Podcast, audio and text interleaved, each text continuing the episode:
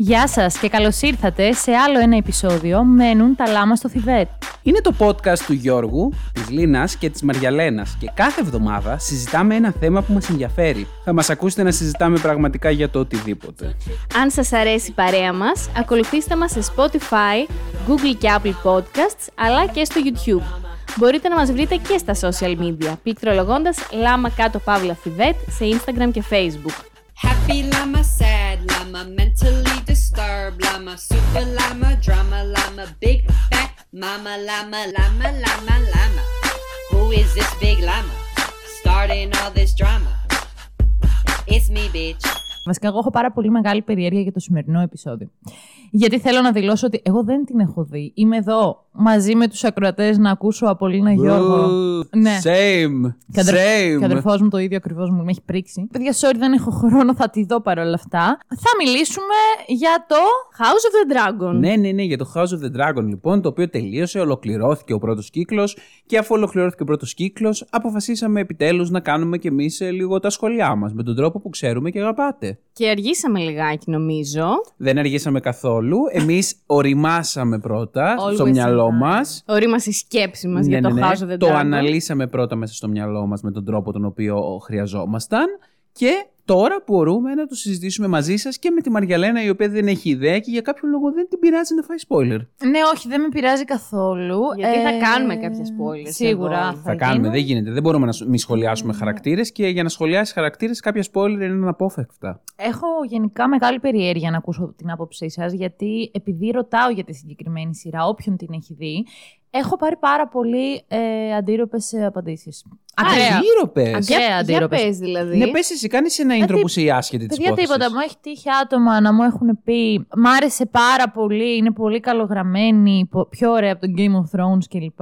Και μέχρι το άλλο άκρο του τη βαρέθηκα πάρα πολύ. Ε, πολύ αργή, πολύ αναλυτική. Του Λότρη είναι πολύ καλύτερη, ας πούμε. Ε, αυτό. Οπότε, εντάξει, καταλαβαίνω φυσικά ότι έχει να κάνει με το χαρακτήρα του καθενός και τι του αρέσει. Αλλά περιμένω έτσι να Όχι, δω- στην πραγματικότητα όλα αυτά που λες είναι όλα αλήθεια. Εγώ δεν θα έλεγα ότι είναι αλήθεια. Λοιπόν. Χωρίς να έχουμε δει εμείς ακόμα κανένας από εμάς το Lord of the Rings. Α, όχι, δεν θέλω να μιλήσω για το Lord of the Ο Rings. Lord- Γιατί το λέμε Lord of the Rings, ρε παιδιά; Rings of Power. Το Rings of Power, τέλος πάντων, αφού όλοι Ναι. ξέρουμε τι είναι. Για τα δαχτυλίδια. Τα δαχτυλίδια. Εν πάση περιπτώσει, μου φάγει όλα τα δαχτυλίδια. Μου φάγες λοιπόν, όλα όχι, τα όχι, όχι, όχι, δαχτυλίδια. δεν θα το κάνουμε αυτό.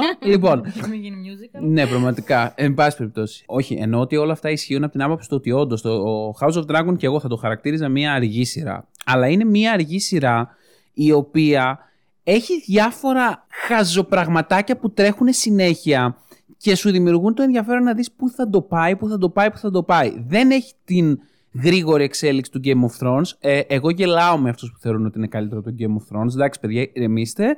Ε, βγάλαμε ένα κακό τελευταίο κύκλο, 100%, αλλά αυτό δεν αναιρεί μια σειράρα. Εντάξει, Κοίταξε, ένα ηρεμήστε λεπτό. λιγάκι. Ε, θα πω κι εγώ ότι δεν ήταν καλύτερη από το Game of Thrones.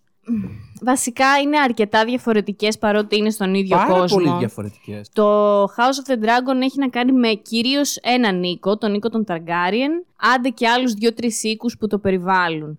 Ενώ το Game of Thrones, εντάξει, είναι ένα έπος από οίκους, από χαρακτήρες πάρα πολλούς. Τώρα έχουμε να κάνουμε κυρίως με μια οικογένεια. Ναι, ναι. Επομένως το θεωρώ αρκετά διαφορετικό. Σε σχέση με το Rings of Power δεν ξέρω. Εγώ Εμ, θεωρώ από τα όσα ξέρουμε, τα όσα ακούμε, όση εμπειρία έχουμε με τον κόσμο του Tolkien και από το μισό επεισόδιο το οποίο προλάβαμε να δούμε μέχρι τώρα. Και μας πήρε ο ύπνος, να τα λέμε και αυτά. Ναι, αλλά σε αυτό εγώ δεν θα κατηγορήσω. Εντάξει, είμαστε δεν κουρασμένοι. Θα κατηγορήσω, Είμαστε κουρασμένοι. Ναι, δεν θα Don't κατηγορήσω blame τη them, σειρά. ναι. Ναι, ναι, ναι. Λοιπόν, ε, είναι πολύ άδικη η σύγκριση. Είναι μια πολύ διαφορετική σειρά. Τώρα, εντάξει, δεν θα μιλήσουμε σήμερα για το Rings of Power, αλλά είναι μια Εντάξει. πολύ διαφορετικό. Είναι ένας πολύς διαφορετικός κόσμος. Δηλαδή, δεν- δεν έχει νόημα να συγκρίνεις τώρα τον high fantasy παραμυθένιο κόσμο του Tolkien, τον το ομό, σκληρό με τον και σκληρό ναι. ομό κόσμο του George Martin. Δεν δεν- δεν συγκρίνονται. Είναι άλλη φαντασία. Τελείωσε. Κοίταξε όμως, είναι εκεί οι δύο fantasy σειρές. Είναι epic fantasy και τα δύο. Δεν και βγήκαν είναι- παράλληλα, δεν ήταν είναι- αναπόφευκτη λίγο. ναι, η και σύγκριση. βγήκαν παράλληλα αυτό που Ήταν λέει η Μαριαλένα. αναπόφευκτη, αλλά αυτή η σύγκριση, παιδιά, δεν έχει Εγώ κανένα συμφωνώ. πρακτικό νόημα. Λες και, λες και παίζανε απέναντι στο Μέγκα και στο Αντένα και το θέμα ήταν ποιος θα κάνει τη μεγαλύτερη τηλεθέαση. Ναι, Αν είναι ναι, δυνατόν ναι. στην εποχή μας, δηλαδή. Κάπως έτσι όμως τέθηκε. Δηλαδή. Ε, Κακό, αυτό λέω Ναι, ότι είναι ναι. ένα πολύ lo- no, no reason δίλημα. Επίσης, αυτό που σχολίασαν πολύ είναι το ότι το Rings of Power φαίνεται πάρα πολύ φτωχό μπροστά στο House of the Dragon. Αυτό, ναι, εντάξει, εγώ δεν το ξέρω καθόλου να το. Ναι, ούτε εμείς έχουμε σχολιάσω. εμπειρία. Γενικά, εντάξει, δεν έχουμε πολύ άποψη, οπότε ας πάμε στο... στο... Εγώ House ξαναλέω of the ότι από Dragon. αυτό το μισό που είδαμε δεν ένιωσα κάτι τέτοιο. Απλά ένιωσα ένα τελείως διαφορετικό vibe το οποίο δεν είναι σωστό να, Να το, συγκριθεί, να, οκ. να συγκριθεί. Δηλαδή τώρα να μου συγκρίνεις τώρα τα ρούχα που φοράνε ξέρω εγώ οι Targaryen με τα ρούχα που φορούν- φοράνε τα εξωτικά του Tolkien δεν, δεν, δεν Α, μπορώ, καμία σχέση. δεν μπορώ να, το, σύγκριση, να ναι. τη δω αυτή τη σύγκριση. Τέλος πάντων. Εντάξει. Πάμε να ξεκινήσουμε με το House of the Dragon. Βάλε τώρα τη μουσική του Game of Thrones.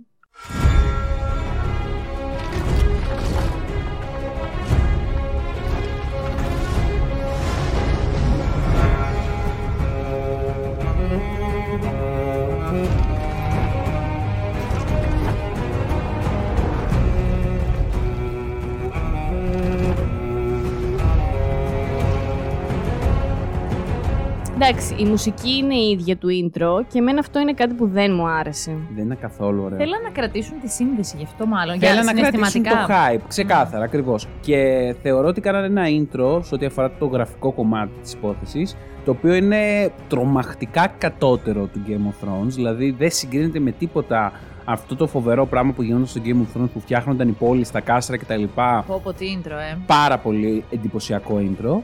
Σε σχέση με αυτό που κάνανε τώρα, το οποίο απεικονίζει, υποτίθεται, τη ροή του αίματος μέσα στο οικογενειακό Α. δέντρο των Targaryen και δείχνει κάτι ποτάμια με αίμα να κάνουν βόλτα. Μάλλον απέλυσαν το 3D που είχαν. Ε, θεωρώ- είναι πολύ δεν ξέρω αν καλό. τον απέλυσαν, αλλά δεν, είναι, δεν θεωρώ ότι είναι κακό, κακό 3D, να το πω έτσι. Ναι. Θεωρώ ότι είναι κακή ιδέα. Ναι, δεν, δεν, ναι. δεν μου άρεσε καθόλου. Αλλά οκ, θέμα γούστου είναι αυτό. Εγώ θα πω ότι ε, το συμπάθησα το intro, επεισόδιο το επεισόδιο, απλά η μουσική δεν έπρεπε να είναι Ναι, από το όχι, Game of Η Thrones. μουσική είναι ολόιδια. Ο- ναι, Ολόιδια. είναι είναι ολόιδια. ακριβώς Ρε, ίδια. εμένα δεν θα με χάλαγε πραγματικά να είχαν κρατήσει τη μελωδία και να την είχαν κάνει μια διασκευή. Όχι, να είχαν γράψει μια άλλη μελωδία, ρε Μαριαλένα. Δηλαδή, έλεος, παίρνεις πάρει το Ραμίν Τζαβάντι, γιατί είναι ο ίδιος. Okay, ο οποίος είναι ένας πάρα πολύ καλός συνθέτης. Έχει γράψει πολλά καλά ε, μουσικά θέματα στο, στο χώρο γενικότερα. Okay. Ε, πλήρωσέ το να γράψει ένα άλλο θέμα. Όχι, θέλαν αυτό προφανώς. Εντάξει, αλλιώς θα μπορούσαν να το έχουν κάνει διαφορετικά. Ναι, δεν πιστεύω ότι το κάνανε από τσιγκουνιά κι εγώ. Πιστεύω ότι το Όχι, κάνανε μαρκετίστικα μαρκετίστικα. το σκέφτηκαν, σίγουρα. θεωρώ ότι είναι ένα πάρα πολύ φτωχό και φτηνιάρικο μαρκετίστικο κόλπο να μου βάλεις πάλι το intro του Game of Thrones. Ε, λες και θες να επιβεβαιώσεις και στον κάθε χαζό ότι «Α, ξέρεις αυτή η σειρά είναι η συνέχεια του Game of Thrones». Ε, φίλε μου, το έχουμε καταλάβει όλη την συνέχεια του Game of Thrones. Ηρεμήστε λιγάκι. Βασικά δεν κάνει συνέχεια. Είναι το prequel του Game of Thrones. Ναι. Σαν συνολικό σχόλιο, εμένα η σειρά μου άρεσε πάρα πάρα πάρα πολύ. Α, Ήταν εξαιρετική σειρά. Ναι, δεν αντιλαμβάνομαι, Ε, Μαριαλένα, αυτούς που μου λες ότι λένε ότι δεν, δεν- ότι δεν δεν, είναι ξέρω. καλή σειρά και ότι είναι βαρετή σειρά. Εμένα και δεν μου φάνηκε καν αργή. Μου φάνηκε μ, απλά, ε, βασικά μου φάνηκε ότι είχε πάρα πολύ ένταση. Ακόμα και στα επεισόδια τα οποία ήταν πιο ήρεμα από άποψη γεγονότων. Είχε πάρα πολύ ένταση γιατί είναι πάρα πολύ έντονοι οι χαρακτήρες. οκ. Και μιλάμε για πολύ ωραίους ενδιαφέροντες χαρακτήρες. Πολύ γκρίζους χαρακτήρες, κλασικά Καλά, και του Μάρτιν. Όπως είναι, ναι, Ναι. σε όλο τον κόσμο του Μάρτιν, όπως ήταν και, στο, και στα βιβλία του και στην προηγούμενη σειρά το Game of Thrones, έτσι και εδώ. Έχει φοβερό cast. Το λατρεύω αυτό το cast, παιδιά. Δεν ξέρω. Μ' άρεσε πάρα πολύ. Ε, Κοίταξε, ε, το casting το οποίο κάνουν στην HBO είναι τρομακτικό, δηλαδή δεν, δεν μπορώ να το χαρακτηρίσω αλλιώς. Mm. Δεν τους ξέρω τους χαρακτήρες. Καταρχάς, να πούμε ότι οι χαρακτήρες είναι βασισμένοι, όπως και όλη η ιστορία, στο Μπράβο. βιβλίο Fire and Blood του George Martin. Το οποίο βγήκε το 2018. Βγήκε το 2018. Είναι πρακτικά το τελευταίο βιβλίο της σειράς του Westeros που έχει βγάλει ο Μάρτιν.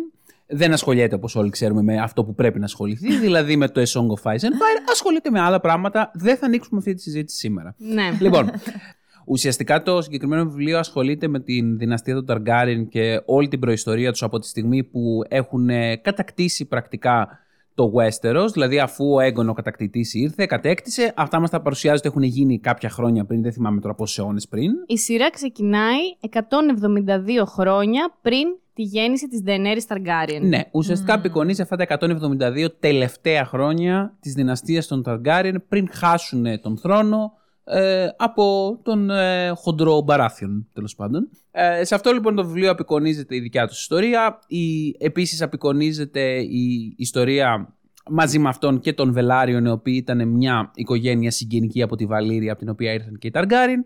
Και φυσικά μέσα σε όλη αυτή την κατάσταση βλέπουμε και το πώς αλληλεπιδρούσαν οι υπόλοιποι οίκοι με τους Ταργκάριεν, όπου γενικότερα βλέπουμε μια πολύ διαφορετική αίσθηση, καθώς ε, στην, στο Game of Thrones, λόγω ότι ήταν και Game of Thrones, υπήρχε εξ αρχής μια αμφισβήτηση της βασιλικής εξουσίας, χώνονταν όλοι οι οίκοι, όλοι κάναν δολοπλοκίες κτλ.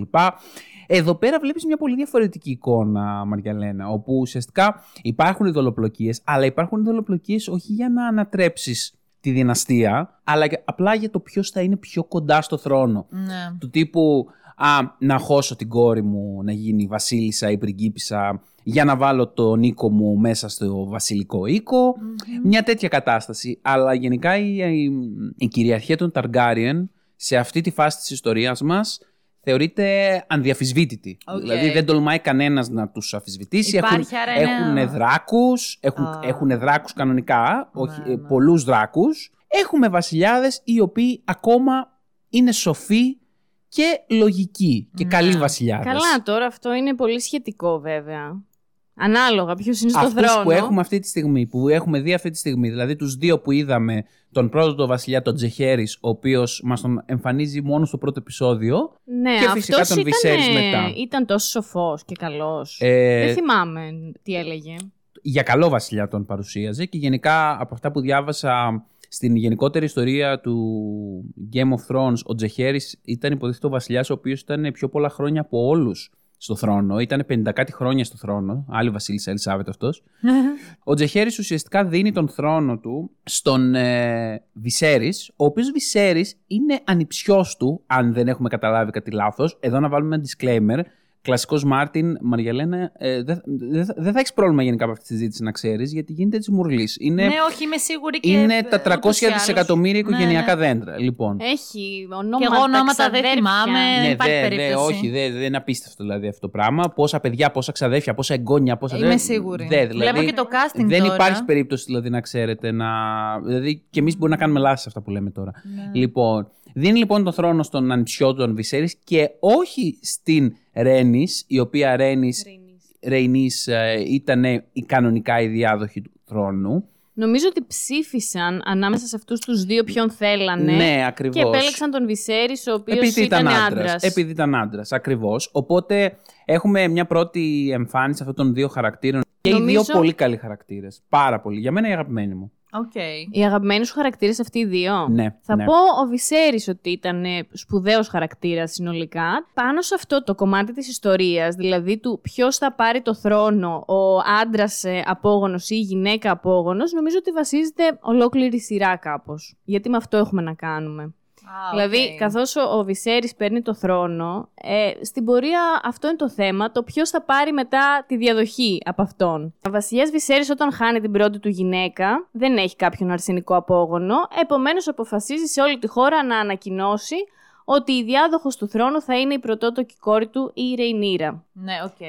Γενικά ακούγεται full tactics. Δηλαδή αυτό καταλαβαίνω ότι έχει πάρει τα στοιχεία του Game of Thrones που ήταν tactics και το κάναν, το απλώσαν σε σειρά. Οπότε αυτό που νιώθω είναι ότι αν σα αρέσουν οι σειρές που έχουν tactics και δολοπλοκίες, θα σα αρέσει πολύ αυτή η σειρά. Δηλαδή καταλαβαίνω γιατί άρεσε πολύ και στον αδερφό μου που τρελαίνεται για δολοπλοκίες. Ναι, είναι πο- πολύ έτσι πολιτικό θρίλερ, ρε παιδί μου, με τους οίκους να συζητάνε, να κα- στείλουν δολοπλοκίες, να προσπαθούν να έχουν τον έλεγχο του θρόνου και της εξουσίας. Επειδή ουσιαστικά αυτή την περίοδο τη χάνει να βλέπω και το House of Cards 800 χρόνια μετά. Α.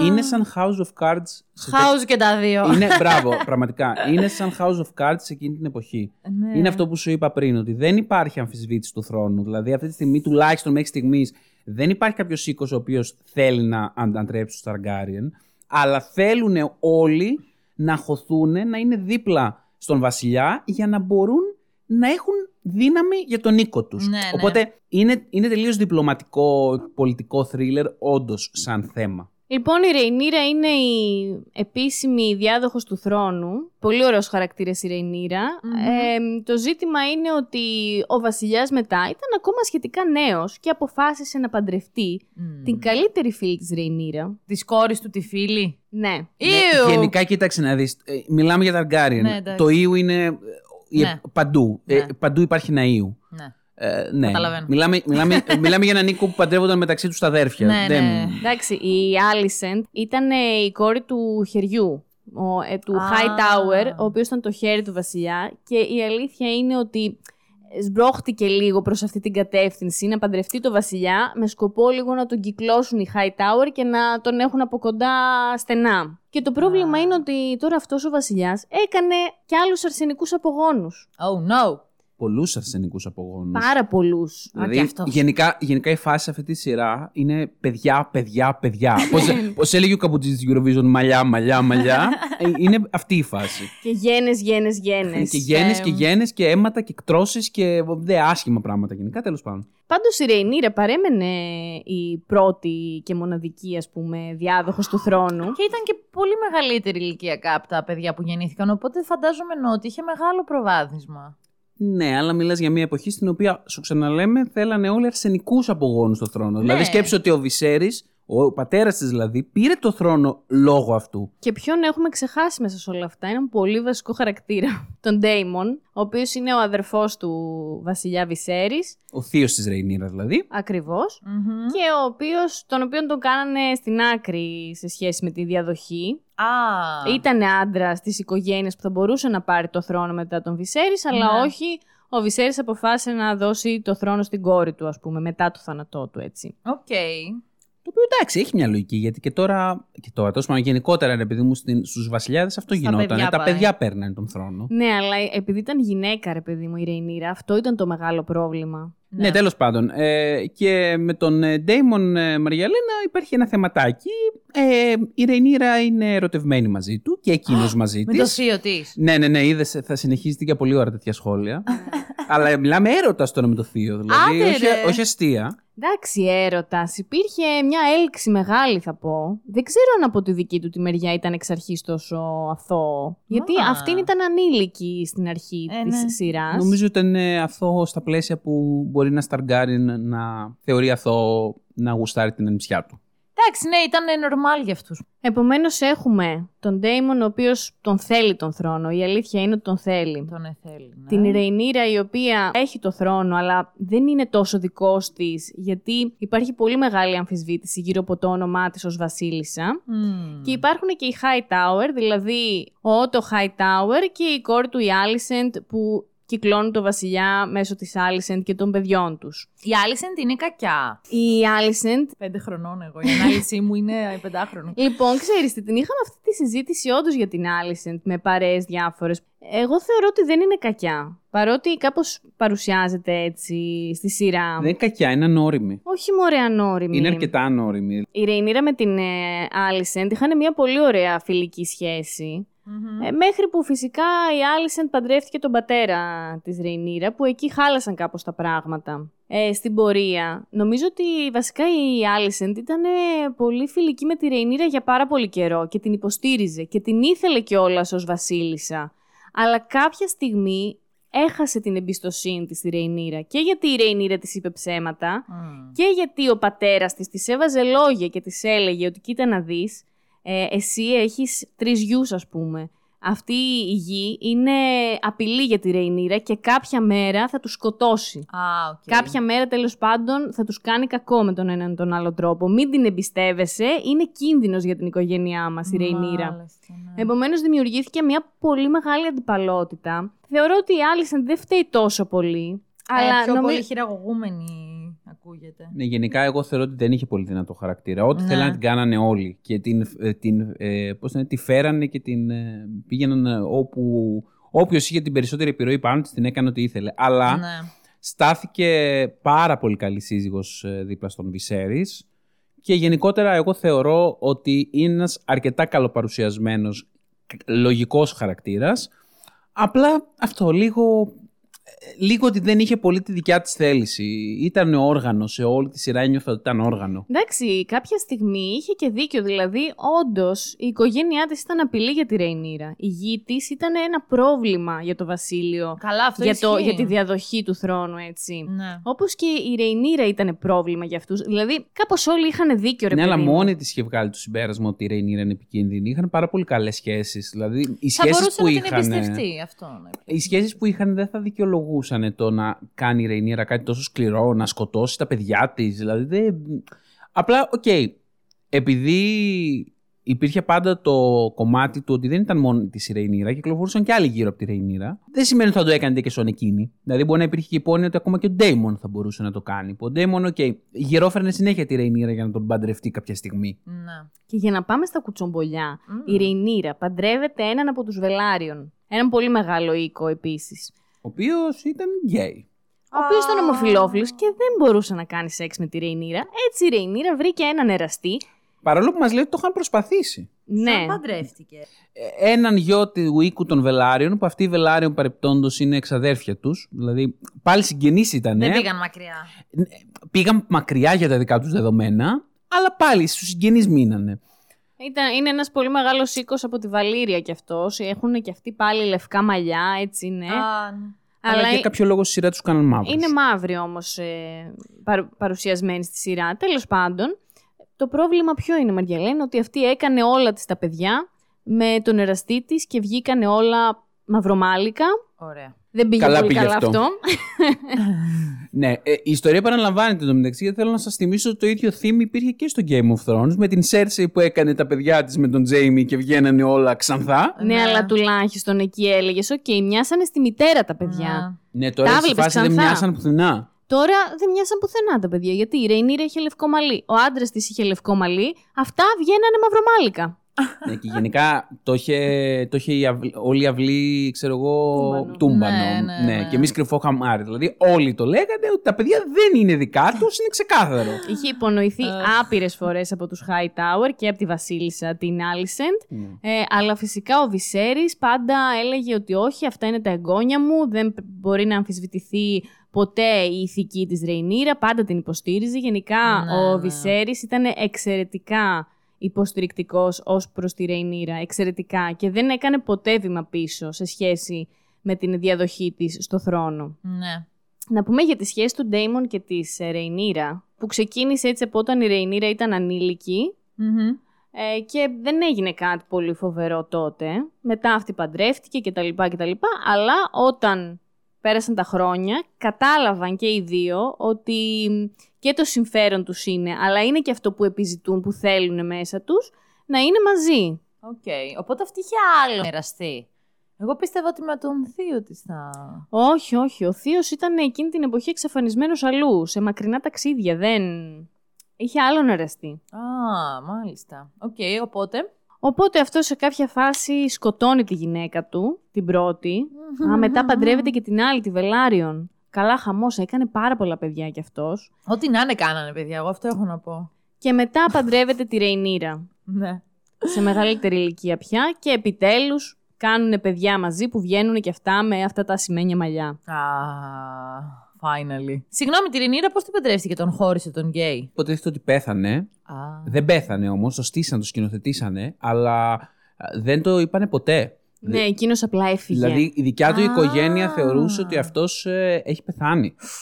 Για, ε, και αυτό συμφώνησε μέσα σε αυτό. Γενικά αυτός ήταν πολύ υποστηρικτικός πάντα σύζυγος. Για Α, αυτήν είναι. καλά. Ε, Καλώς, γενικά μωρέ. απολογούταν γιατί δεν μπορούσε να κάνει σεξ μαζί της Ε, ναι, και να εντάξει. της κάνει παιδιά. ρε Ήταν λίγο παιδί μου. περίεργο γιατί έλεγε ότι, προσπα... ότι προσπαθήσανε και δεν τα καταφέρανε. Ίσως, ίσως δεν μπορούσε να κάνει και παιδιά για, για βιολογικούς λόγους, όχι λόγω της ομοφιλοφιλίας του. Ναι, μπορεί, να, δεν Μμμ. ξέρω. Εν πάση περιπτώσει, όποιος και να είναι ο λόγος, το θέμα είναι ότι εν τέλει μπλέξανε με τον Damon όπως έπρεπε από την αρχή της σειράς. Δηλαδή, εμείς το λέγαμε ότι αυτό το πράγμα, αν είχε γίνει από την αρχή, θα είχαν αποφευθεί πάρα πολλά προβλήματα. Ναι, δηλαδή ο Βυσέρης θα έπρεπε εξ αρχής να τους παντρέψει. Ουσιαστικά ήταν λίγο πείσμα του Βυσέρης. Αυτό νομίζω ότι είναι ίσως το μόνο χοντρό λάθος που έκανε ο Βυσέρης σε όλη την ε, σειρά. Ο βασιλιάς. έκανε πολλά λάθη ο Βυσέρης, μωρέ. Ξέρεις τι, νομίζω δεν τον ήθελε τον Ντέιμον καθόλου. Δηλαδή τον θεωρούσε επικίνδυνο, τον θεωρούσε αριβίστα, τον θεωρούσε γενικά... του προσέδιδε πολλά αρνητικά. Δεν τον Δεν ήθελε. τον ήθελε για την κόρη του, ρε παιδί. Ούτε μου. για την κόρη του, ούτε για το Βασίλειο. Δεν τον Ναι, θεωρούσε ναι. σωστό για βασιλιά. Αλλά εντάξει, μετά πέρασαν τα χρόνια και μαλάκωσε και ο Ντέιμον αρκετά. Ναι. Δηλαδή δεν, ήτανε, δεν, δεν έδειχνε πια τόσο επικίνδυνος όσο στις αρχές. Μμμ. Οπότε, οκ, μετά το αποδέχτηκε. Ναι. Αλλά εμείς όντως αυτό λέγαμε πάντα, ότι καλύτερα θα ήταν εξ αρχής Να να, πα- γίνει να αυτό. παντρεύονταν αυτοί οι δύο που ήταν και οι δύο διάδοχοι του θρόνου, να κάνανε παιδιά, να μην κινδύνευε ποτέ το βασίλειο από εμφύλιο πόλεμο. Μια Είναι χαρά. γιατί έμπλεξε η κατάσταση, όπως καταλαβαίνεις, Μαρία Λένα. Γιατί τώρα Ναι. το γεγονός του ότι η νόμιμη διάδοχος, της οποίας τα παιδιά θα ήταν οι επόμενοι διάδοχοι, Μμμ. ήταν ξεκάθαρο ότι ήταν μπάσταρδα. Ε, δεν, δεν- ήταν μαύρα μαλλιά. Δεν το πίστεψε κανένας ότι είναι πραγματικά παιδιά. Δεν φτάνει αυτή που ήταν γυναίκα, έκανε και που μπάσταρδα σημαίνει ότι, παιδιά. μπράβο, που Ναι. σημαίνει ότι τα έκανε και εκτός γάμου. Δηλαδή το πρόβλημα δεν είναι ότι δεν κάνανε παιδιά μ, μεταξύ τους Ταργκάρι να βγουν ασημουμάλικα που ήταν στάνταρ.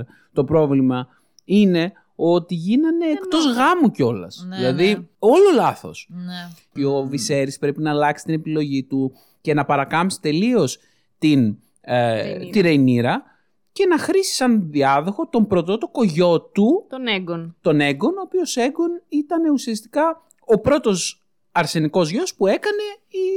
Αρσενικός γιος, πολύ ενδιαφέρον. Ο πρώτος, ο πρώτος γιος ο οποίος έκανε με την Άλισεντ.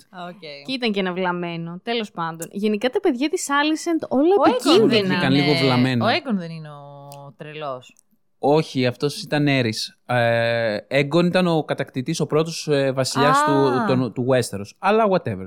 Ε, συνονόματοι είναι τώρα αυτοί, Α, ξέρεις. δεν είναι ο ίδιος. Όχι, όχι, είναι Α. πολύ μωρέ τώρα. Μην ψάχνεις με τα ονόματά τους, δεν θα βγάλεις Οκ, άκρη. οκ, οκ.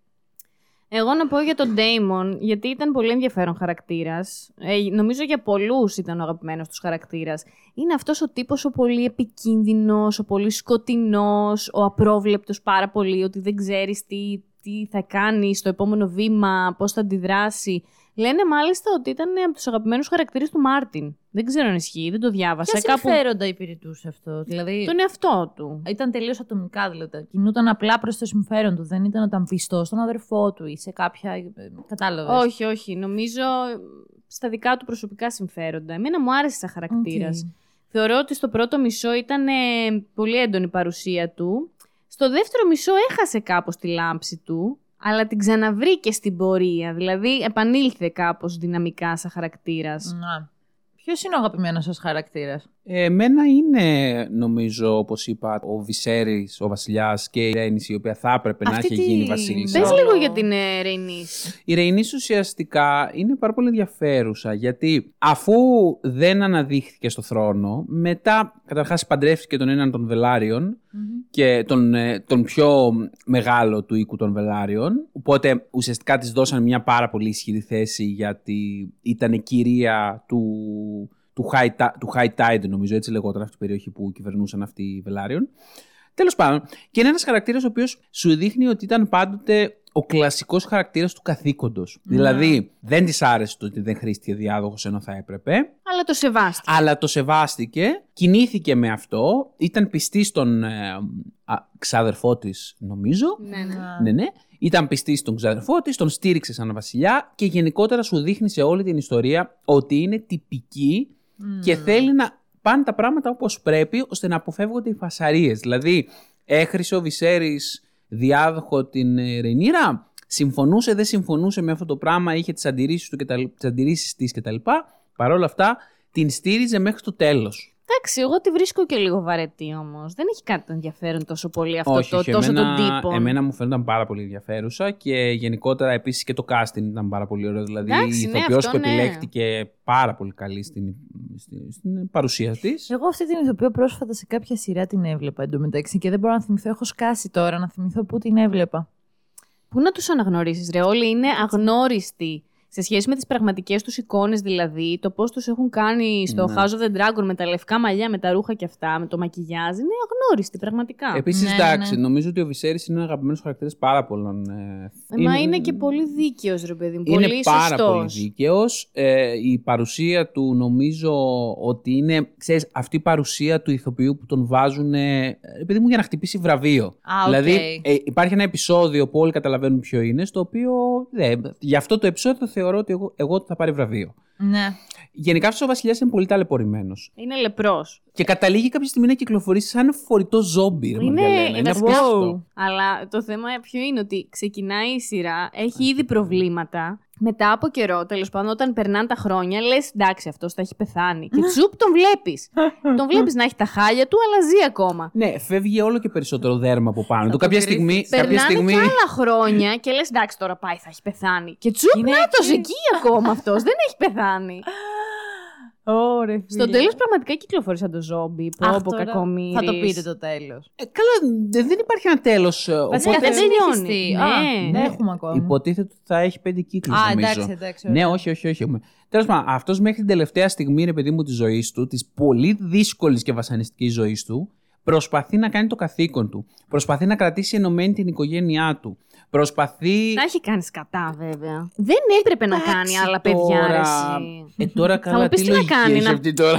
να Ναι, πάρει ναι. προφυλάξεις. αλλά έθεσε σε κίνδυνο το βασίλειο με το πουλί του. Συγγνώμη κιόλας. Νομίζω ε, αυτό γινόταν πάντα τότε σε εκείνα τα χρόνια. Δηλαδή, ε, βάζανε σε κίνδυνο το βασίλειο με το πουλί του συνέχεια.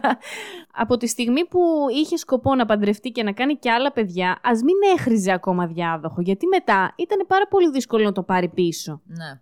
Α περίμενε. Α Και περίμενε να εντάξει, δει. εδώ που τα λέμε, ή θα πάντρευε την Ρεϊνίρα, την πρωτότοκη κόρη του, με τον αδερφό του, Ναι. ε, ένα πολύ δυνατό ζεύγος για το θρόνο, ή ας περίμενε ε, να κάνει τον πρωτότοκο γιο του βασιλιά. Ναι. Γιατί μετά έγινε αυτό το χάος που, που ήρθε Που τελικά, ακολούθησε. που το είδαμε. Ναι, ναι, ναι.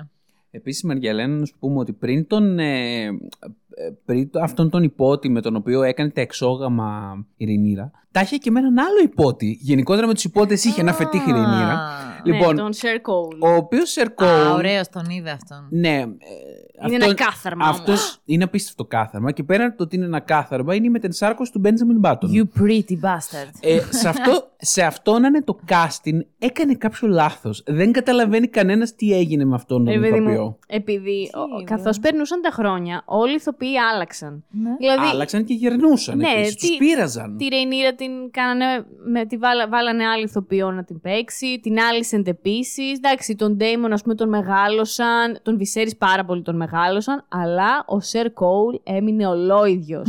Ρε, ολόιδιος. Ούτε μία ρητίδα. Λες και πέρασε απλά από ένα κομμωτήριο και άλλαξε το κούρεμά του γιατί τον έδειχνε όταν ήταν νέο με μακριά μαλλιά. Ναι. Μετά πήγε απλά και το τα, Κουρεύτηκε. τάκοψε. Τελεία. Δεν άλλαξε τίποτα άλλο. Η σειρά έδειχνε ένα, ξέρω εγώ, year span 15 χρόνων. Δεν ξέρω τώρα πόσα πέρασαν. Τι είχε ο Σερκόλ, Δεν ρε ξέρω. φίλε. Ούτε μισή ρητίδα. Ούτε μία λευκή τρίχα. Ε, τίποτα. Δεν άλλαζε τίποτα. Όλη το, ε, αφού από ένα σημείο και μετά είχε κυκλοφορήσει το meme ε, viral σε όλο το ίντερνετ. The Curious Case of ε, Sir Cole. δηλαδή όλοι το είχαν καταλάβει ότι κάτι δεν πάει καλά με αυτό το ζήτημα. Δεν Ναι, ξέρω αν πραγματικά. δεν ξέρω ποια ήταν η λογική της παραγωγής που το έκανε αυτό το πράγμα. Αν υπήρχε λογική, αν απλά ήταν σε φάση. Ε, καλά τώρα χέστο, δεν πειράζει, άστο να βάλουμε τον ίδιο τώρα.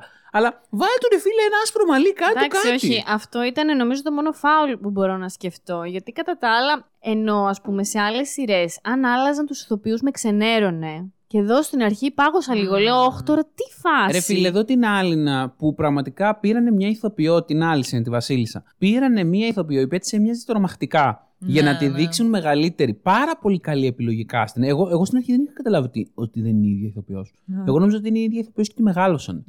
Το έχεις 100% δίκιο. Δηλαδή, ναι. τώρα αυτό να είναι. Γιατί δεν μπορούσαν να βρουν έναν άλλο ηθοποιό ή να απλά να τον βάψουν λίγο διαφορετικά.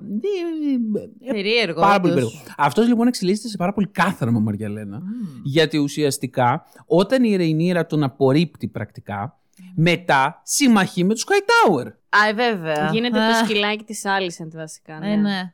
Ναι, Πληγώθηκε γι' αυτό. Επίσης, η, Καημένος. επίσης υπάρχει και ένας φουγκοκολάριος εκεί πέρα, δεν ξέρω πώς να τον σχολιάσω, ο οποίος είναι από έναν Νίκο, δε- δε- δε- αυτόν δεν τον αναπτύξανε πάρα πολύ, ο οποίος κυκλοφορεί λίγο σαν το φίδι και είναι λίγο σ- σαν τον Βάρης, ε, τέτοια φάση, δίνει συμβουλές, ε, ένας κουτσός, ένας Α, μπράβο, περίεργος. ναι. Δεν έχω καταλάβει αυτός ακριβώς τι ρόλο βαράει. Δεν τον εκμεταλλεύτηκαν ίσως όσο θα Δεν τον έπρεπε. εκμεταλλεύτηκαν καλά. Εγώ θεωρώ ότι δεν του δώσαν χώρο. Αυτός τι, σαν δεύτερο χέρι του; ε, ε, χωνότανε λίγο. Αυτός έδινε κρυφές πληροφορίες στην Άλισεντ και την κατήφθηνε προς διάφορα πράγματα, ας πούμε, που πίστευε. Της ότι- έβαζε λόγια. Της έβαζε λόγια, της έλεγε μυστικά, της έλεγε πρέπει να ξέρεις αυτό, πρέπει να ξέρεις εκείνο. Θέλανε ακόμα να τον κρατήσουν στα σκοτάδια. Τι να πω. Ίσως πάρει μεγαλύτερο ρόλο στους επόμενους κύκλους. Ή μπορεί και όχι, μπορεί έτσι. Και ούτε είναι ξεκάθαρο ε, ποια συμφέρονται υπηρετεί αυτός. Δηλαδή έτσι απλά από Τα μόνο του δικά τον του, δείχνει. του οίκου του και αυτού νου. Και αυτός ανοίξει κάποιον οίκο, αλλά ούτε που θυμάμαι τώρα που Ναι, ανήκει.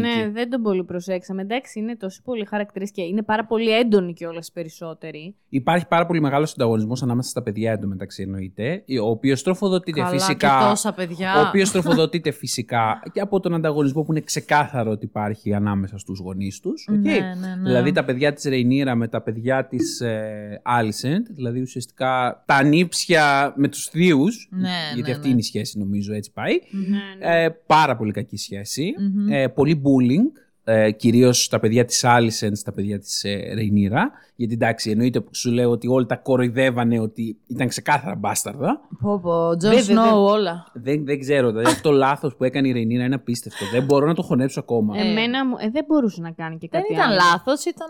Ε, Δεν μπορούσε να βρει έναν Ταργκάριεν ή κάποιον με άσπρα μαλλιά. Δηλαδή είναι απίστευτο. Ε. Πήγε και τα έκανε τώρα με τον ιππότη τον μαυρομάλλη. Αυτός της άρεσε. Και έκανε ένα λάθος. Βγήκε μαυρομάλλικο το παιδί. Το ξανά Το ξανακάνεις. Το ξανακάνεις; Σου λέει, άμα το ξανακάνουν θα το πιστέψουν, ρε παιδί μου. Θα πούν τι στο καλό. Κοίτα, ε, η αλήθεια είναι ότι λέγανε κάτι τέτοια χαζά επιχειρήματα, αλλά ε, δεν δε, δε, δε, δε, δεν πιάνουν. Πω, πω, Δεν έχω πιστεύω- δεν τα καεί πιστεύει Χαζά εντωμεταξύ. κανένας. επιχειρήματα, δεν κατάλαβα. Ότι Τι; εντάξει, ρε παιδί μου, αφού βγήκαν και τα τρία έτσι, ότι ξέρεις, μπορεί όντως να έχουν κάποιο Ναι, γονίδιο λέγανε το- μαυρομάλικο. Ναι, το θυμάμαι ότι λέγανε κάτι τέτοιε βλακίε. Δεν θυμάμαι τώρα τι λέγανε για να, το, για να προσπαθήσουν να το πείσουν. Έβγαινε και ο καημένος ο Βασιλιάς, έλεγε: Όχι, όχι, όχι, είναι δικά μου Ε, τα ναι, εγγόνια. άμα το έλεγε κι αυτός- Μην τολμήσει κανείς να το αμφισβητήσει, θα του κόψω τη γλώσσα. Ε, έβγαινε ο άλλος, ο δίθεν πατέρας τους, έλεγε: Όχι, τα παιδιά είναι δικά μου. Ναι, ναι, λες μετά δικά τους άρε, ρε. που στη μειωθεί- Φερόταν και φυσιολογικά γενικά. ναι. Δηλαδή τα, τα έπαιρνε αγκαλιά, τα συνόδευε, τα πήγαινε μαζί τους στην αυλή. Έδειχνε μεταξύ, μια φυσιολογική συμπεριφορά. Έχω καεί λίγο με τι συγγένειες τώρα. Ε, μα λογικό, τι εννοείς, Περίμενε τι Δεν εννοείς. λίγο να πρόκειται σκεφτώ. βγάλεις άκρη, όχι. Η, α- η, η πριγκίπισσα, η κόρη του βασιλιά, έκανε παιδιά. Ήταν Ναι. τα εγγόνια του βασιλιά. Ο βασιλιάς είχε δικά του παιδιά. Άρα, Με την Άλισεντ. τα παιδιά του βασιλιά τι σχέση είχαν με τα παιδιά της κόρης του Ανήψια. βασιλιά; Ανήψια, δεν είναι. Έχω Τα μπερδευτεί. παιδιά του βασιλιά Είναι αδέρφια της άλλη. Α, σωστά. Ωραία, Θείοι είναι, και ανήψια. θείοι. είναι και αδε- ανήψια. αδέρφια της Ρεϊνίρα. Ναι, είναι Σωστά, θεία και σωστά, σωστά. Οκ, το έχω. Εντάξει, γενικά δεν βγάζεις άκρη. Κάψιμο, Τώρα, φίλε. άμα δεν το, δεν το δεις, δεν μπορείς να συγκρατήσεις συγγένειες κτλ. Ναι. Και η Ρεϊνίρα, η πρώτη ηθοποιός που την παίζει σε ηλικία 14-15, να είναι η Ρεϊνίρα στην αρχή. Έχει μια φατσούλα απίστευτη. Μου άρεσε πάρα πολύ. Πολύ έξυπνη φάτσα, πάρα πολύ όμορφη. Ε, ιδιαίτερη ομορφιά ε, και εξαιρετική ηθοποιός, μου άρεσε πολύ. Αλλά αυτή που λάτρεψα είναι η Ρεϊνίρα η πιο μεγάλη. Δεν ξέρω γιατί τη λάτρεψα τόσο πολύ, ρε παιδιά. Είχε μ, μια φυσικότητα απίστευτη και ένα δυναμισμό στην όλη παρουσία και στο ύφος της και αυτά. Μου άρεσε πάρα πολύ και το πώς τη μεγάλωσαν. Πώς την έδειχναν ως μεγάλη, δηλαδή, σαν εμφάνιση. Ναι. Και τέριαζαν και οι δύο ηθοποιοί. Παρότι εντάξει, κάπως διαφορετικές, Τέριαξαν. τέριαξαν. Καταλάβαινες βέβαια ότι έχει αλλάξει ηθοποιός, Ναι. προφανώς. Ναι, Γιατί ναι. και η άλλη ήταν πολύ μικρούλα, αλλά εντάξει, πάρα πολύ μου άρεσε. Εντάξει, είναι πολύ σημαντικό να κάνεις καλό casting και να φροντίσεις ο κόσμος να δεθεί και με τη μεγαλύτερη. εκδοχή. Γιατί, ρε παιδί μου, κακά τα ψέματα, ξεκινάς να βλέπεις κάτι και δεν είσαι με τους πρώτους χαρακτήρες. Και ειδικά αν σ' αρέσει και κάποιος, σου κακοφαίνεται να Ναι. στον αλλάξουν. Ισχύει αυτό. Συνήθως με ξενερώνει, αλλά τώρα Ναι. όχι. μ- Μου άρεσε πολύ. Δηλαδή, κάνανε πολύ καλή δουλειά σε αυτό. Mm. Επίσης, μου άρεσε πάρα πολύ ο, ο, ο μονόφθαλμος γιος της Άλισεντ. Μονόφθαλμος. Ναι, του βγάλανε Γεννήθη- το μάτι. Του βγάλει όχι. το μάτι ένας ανιψιός του. από Ένα- τα παιδιά της ε, Από τα της παιδιά της Ρενίρα. Ρενίρα. Τι λέτε; Εντάξει, έγινε, έγινε τσακωμός αυτός έφτιαξε. Αυτός αυτός τον προκάλεσε. Α. Ναι, τα είπε μπάσταρδα. Ναι, εντάξει. Γι' αυτό. αλλά ρε, η μορφή του είναι τρομακτική απίστευτα. Ναι. Με το ένα μάτι κιόλας. Στο άλλο φορούσε αυτό το, Ναι. το μαύρο πράγμα, ξέρω πώς λέγεται. Eye patch. Αυτό, το eye patch. Του πειρατή, ναι. Πειρατή. Α, ήτανε, είναι τόσο επιβλητική παρουσία. Γενικά που τους βρήκαν όλους αυτούς, θα τους έλεγα συνολικά όλους επιβλητικούς. Μμ. Εντάξει, γιατί είναι και επιβλητικός ο οίκος των Ταργκάριεν, οπότε Ε, οκ. ναι. Ίσως εκτός από το Βυσέρης, ο οποίος είναι μια πιο Είναι ευγενική πιο μορφή. καλός. Είναι και πιο καλούλης, μωρέ, ναι. Δράκους είχε. Πού είναι η δράκη; Καλά, είχε πάρα πολλούς δράκους. Για να καταλάβεις κάθε ε, Targaryen είχε το δικό του δράκο. Α, Σχεδόν κάθε Targaryen. Wow. Που τους καβαλούσαν, πηγαίναν από μέρος σε μέρος, Τι κάνανε ωραία, ρε, παιδιά. μάχες. Ναι, πάρα πολύ ωραία. Ο Βυσέρης είχε χάσει το δράκο του όταν ήταν σε μικρή ηλικία. Είχε πεθάνει ο δράκος του και ε, λίγο υπονοούσε ότι αυτό ήταν λίγο σαν bad luck για την εξέλιξή του. Δηλαδή που αρρώστησε, που δεν είχε καλή ζωή κτλ. Οκ. Ίσως να έδειχνε και μια αδυναμία χαρακτήρα. Μπορεί να, να συνδεόταν και με αυτό. Αν και δεν τον Μμμ. θεωρώ τόσο αδύναμο όσο ε, καλοσυνάτο και αυτή ήταν η αδυναμία του ταυτόχρονα. Κάπως έτσι, ναι. Ναι. Φαντάζομαι δεν υπάρχουν και δε χωράν καλοσύνη σε αυτές τις σχέσεις και τις συνθήκες. Ε, ναι, αυτό Πρέπει να ακριβώς. είσαι αδίστακτος. Να είσαι σκληρός και αποφασιστικός, ναι, μάλλον. Αυτό ήταν πολύ της οικογένειας και γλυκούλης. Τέλος πάντων, οι δράκοι παίζαν πολύ σημαντικό ρόλο. Ήταν πολύ ωραίο το, το πώς γίνονταν οι κηδείες, ότι ουσιαστικά τους νεκρούς τους καίγανε οι δράκοι, φώναζε Wow. κάποιος ντρακάρης και πήγαινε ο δράκος και πετούσε μια φλόγα πάνω στο πτώμα, το οποίο καιγότανε μετά πολύ έπος. Κατάλαβες; Πολύ ωραίο. Και τι γινόταν, αν εσύ πέθανε ο δράκος σου, τι γινόταν; Τον δράκο μπορούσε να τον κληρονομήσει κάποιος άλλος, Α. αν κατάφερνε να τον τυθασεύσει βέβαια. Μμμ. Ε, γιατί φαντάζομαι οι δράκοι συνέχιζαν να ζουν. Επίσης υπήρχαν και ελεύθεροι δράκοι, ε, οι οποίοι κυκλοφορούσαν ε, και ίσως ήταν πάρα πολύ άγριοι κτλ. Πω πω τέλειο. Ε, Ναι, ναι, γενικά θέλω πολύ να, να δω τη συνέχεια, να δω πώς οι δράκοι σιγά σιγά Χάθηκαν. χάθηκαν και μ, μίκριναν πάρα πολύ μετά ή με έβγαιναν αρρωστιάρικα τα μωρά από τα αυγά. Δεν ξέρω τι ακριβώς συνέβη στην πορεία. Η ιστορία λέει ότι υποτίθεται ότι τους είχαν κλεισμένους συνέχεια μέσα στη φωλιά τους, δηλαδή Α. στο, στο Dragon Pit. Ενώ οι Targaryen στις- στην αρχή της ιστορίας τους είχαν στη Βαλήρια, μετά όταν πήγαν στο Dragonstone πριν κατακτήσουν το Westeros, ε, πετούσαν γύρω-γύρω στο νησί.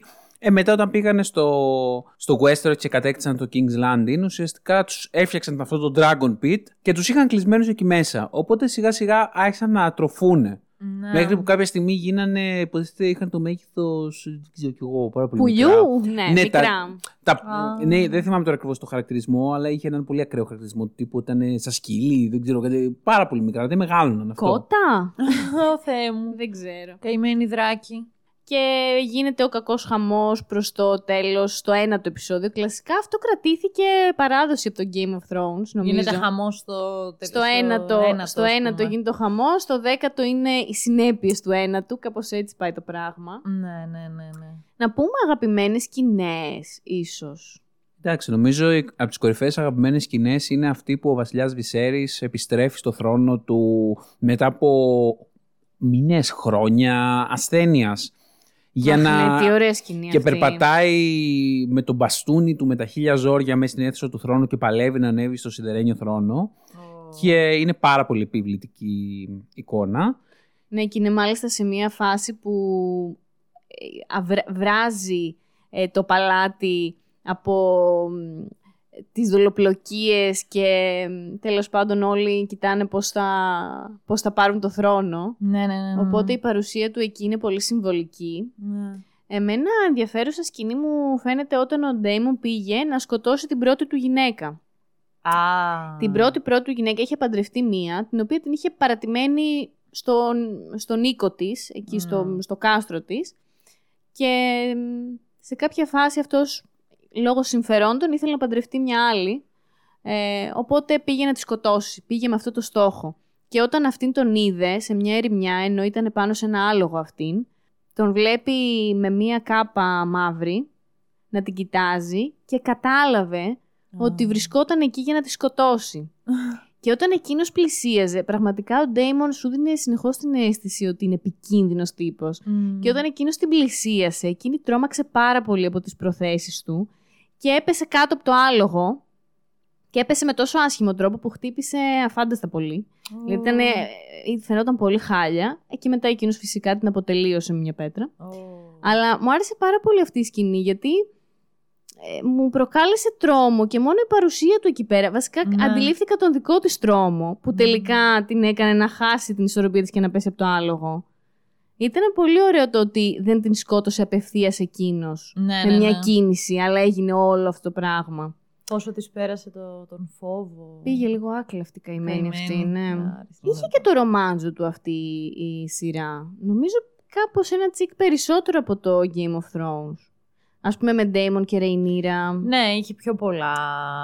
Εντάξει, το Είχε, Game of Thrones είχε. είχε και τόσους χαρακτήρες, τόσους οίκους. Πού να προλάβει να χτίσει και love stories. Εντάξει. Είχε και τις κλασικές ανομαλίες, βέβαια, όπως καταλαβαίνεις. Ανομαλίες. Όχι στον ίδιο βαθμό. Π.χ. έχουμε μια σκηνή στην οποία ο γιος, ο, ο Έγκον, αυτός ο βλάκας που εν τέλει έγινε και διάδοχος, κάθεται στο παράθυρο όρθιος και παίζει το πουλί του. Ωραία. Είχαν προβλήματα αυτά τα Είχανε παιδιά. παιδιά, δεν- εντάξει. δηλαδή τώρα ήταν το μη- βλέπεις ότι ξεκινάει η τρέλα να χτίζει σιγά σιγά. Ναι, Όλα ναι, αυτά τα ναι. παιδιά δεν είναι πολύ στα Ε, καλά. τώρα τους. με τα. Ναι, άμα αλλά να δεν με ήτανε. κοιμήσει το ίδιο αίμα. Δεν ήταν λόγω αιμομηξία, ρε παιδιά, αφού η Αυτά Άλισεν ήταν η ήταν αιμο- μητέρα. αυτά δεν ήταν αιμομικτικά. Όχι, απλά μάλλον ήταν βλαμμένα, κακομαθημένα. Α, δεν ναι, ξέρω ισχύει. τι. Α, ναι, τα παιδιά της Ρεϊνίρα που κάνει με τον ε, Ντέιμον μετά, ναι, αλλά Ναι. αυτά τώρα είναι από, άλλους, από άλλο Νίκο η Βασίλισσα. Δεν, δεν υπάρχει αιμομηξία. Βέβαια, βέβαια προκύπτουν από γεγονότα αιμομηξία στο Ναι, παρελθόν. στο Ε. παρελθόν. Δηλαδή ο Ε, πατέρας, ναι. ο πατέρας προήλθε από κάποιο γεγονός αιμομηξία. Κάτι λέγανε τώρα για τον πατέρα του, δεν θυμάμαι τώρα τη φάση. Ναι, ναι. Νομίζω κάποιος από τους προγόνους είχε παντρευτεί και τις δύο αδερφές του. Ο και είχε- Έγκον, ο, ο Έγ- κατακτητής. Α, ναι, οκ, οκ. Ναι, και είχε Α. κάνει και με τις δύο παιδιά. Σε Α. ένας χαμός καλή με αυτούς. Ουσιαστικά η Ντενέρη ξέρουμε ποιανού απόγονος είναι από όλους αυτούς τους χαρακτήρες που βλέπουμε τώρα. Δηλαδή από ποια Ε, από οικογένεια. όλους. Ναι. Ταργκάριεν είναι. Πιάσε μέσα μου, πεις, αφού πάλι μεταξύ τους. Ε, ναι, τώρα που να ξέρεις. Ναι, γιατί ουσιαστικά η Ντενέρη 172 χρόνια θα γεννηθεί σε τρει-τέσσερι γενιές. Ε; Όχι, σε πολύ Σε περισσότερε. περισσότερες, ε. Εντάξει. Αχ, δεν ξέρω, δεν είμαι καλή. Εν σε πάση αυτά. περιπτώσει, θεωρητικά η γενιά κρατάει 20-25 χρόνια. Α, Τέλος οκ. πάντων.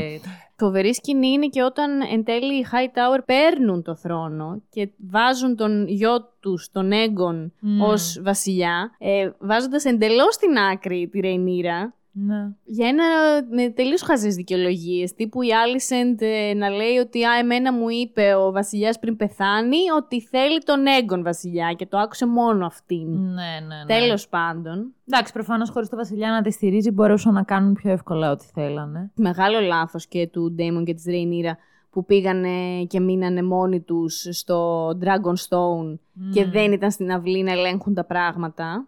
Πολύ μεγάλο λάθος. Ναι. Αλλά εκεί είχε μια πάρα πολύ ωραία σκηνή, γιατί μ, εκεί όταν γίνεται τέλος πάντων η διαδοχή και ορίζεται βασιλιάς ο Έγκον, εμφανίζεται ξαφνικά η Ρεϊνής πάνω σε ένα δράκο, τα καταστρέφει όλο, γίνεται ο κακός χαμός και φεύγει. Οκ. Εν τω μεταξύ εκεί η Ρεϊνής ξαφνικά απέκτησε πολύ βασικό ρόλο, χωρίς να μας τον έχουν δώσει από πιο πριν. Ναι, έτσι απλά πετάχτηκε. Ναι, εμένα, εμένα με προετοίμαζε για αυτό το ρόλο. Γι' αυτό λέω ότι εγώ σαν Το χαρακτήρα νιώσες τον εσύ, ε. συμπαθώ. Ναι. Ναι, θεωρώ ότι ήταν ένας πολύ καλό στημένο χαρακτήρας, ο οποίος ήταν αυτό που λέμε του καθήκοντος. Δηλαδή, όσο τα πράγματα πήγαιναν με, τον, με τη σειρά τους, δεχόταν το ρόλο της, δεν έκανε κάτι παραπάνω. Ε, όταν πήγε να δημιουργηθεί εμφύλιος, πήγε να χαλάσει κατάσταση κτλ.